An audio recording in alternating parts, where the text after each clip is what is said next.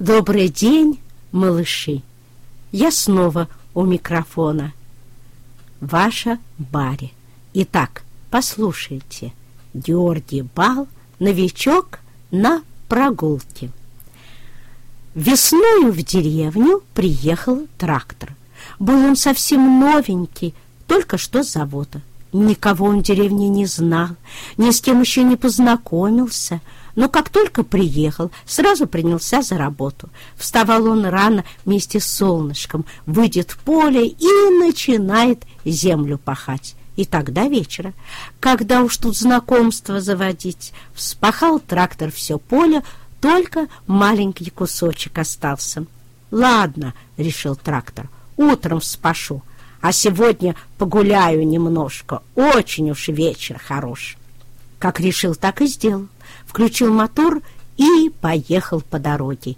Едет трактор по сторонам, поглядывает. Вдруг видит, навстречу ему утята шагают. «Здравствуйте!» — вежливо сказал трактор. «Кара! Кара! Кара!» Ответили утята. «Давайте вместе погуляем!» — предложил трактор. «Кара! Кара!» — ответили утята. «А, «Простите, я что-то плохо слышу», — сказал трактор и выключил мотор. «Мы идем купаться», — сказали утята. «Пойдем с нами, поплаваем, кря-кря». «А я не умею», — печально ответил трактор. «Хм, «А что же ты тогда умеешь?» — удивились утята. «Я умею пахать землю и сеять хлеб», а если ко мне приладит повозку, то я могу ее возить. — Ха, значит, ты лошадка, — сказали утята. — Нет, я трактор. — Такой большой и не умеешь плавать, как стыдно. Кря-кря-кря. Утята сошли с дороги и пошагали к пруду на своих маленьких лапках.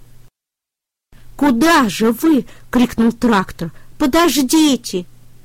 Но утята даже не обернулись. Огорченный трактор включил мотор и поехал дальше. Он ехал не быстро и не медленно, ведь ему хотелось прогуляться.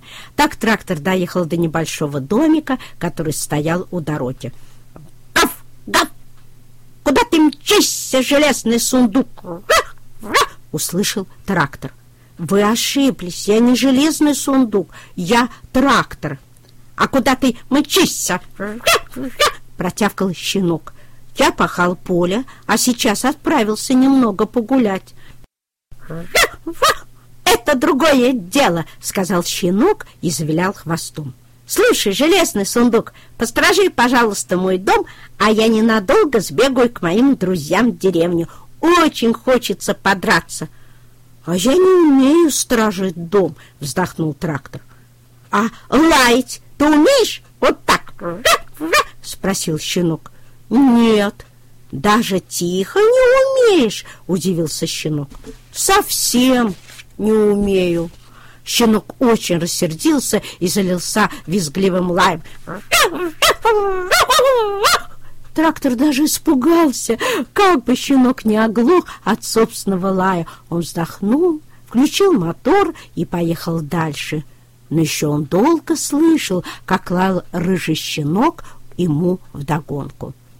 Так трактор доехал до небольшого лука. Вдруг впереди он заметил что-то черное. Он подъехал ближе и видит, что впереди дороги, расставив тонкие ножки, стоит бычок.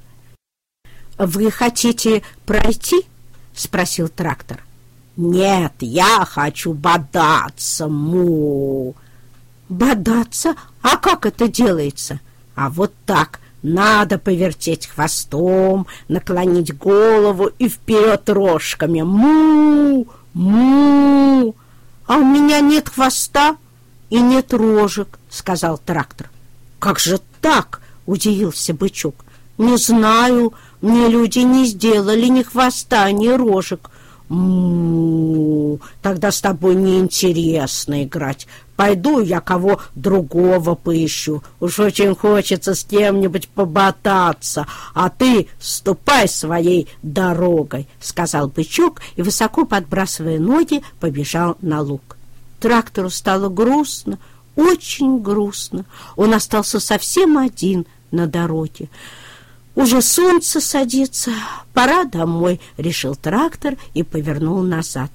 Он вернулся в поле и пахал до самого вечера. И пока пахал, все думал, что никогда ему не научиться плавать, как утята, лаять и стеречь дом, как собака, и никогда у него не вырастут ни хвост, ни рожки, как у черного бычка. Ведь он только трактор, он умеет лишь пахать и сеять. А если к нему приладит повозка, то он сможет ее возить. Вот и все. Но зато когда наступило лето, на том поле, что вспахал трактор, выросла густая желтая пшеница. И все в деревне радовались. Вот так трактор, вот так новичок. Ах, какой молодец! А трактор уже не был новичком. Он всех знал, его все знали и любили, и гордились им, так как он показал себя скромным, трудолюбивым и приветливым.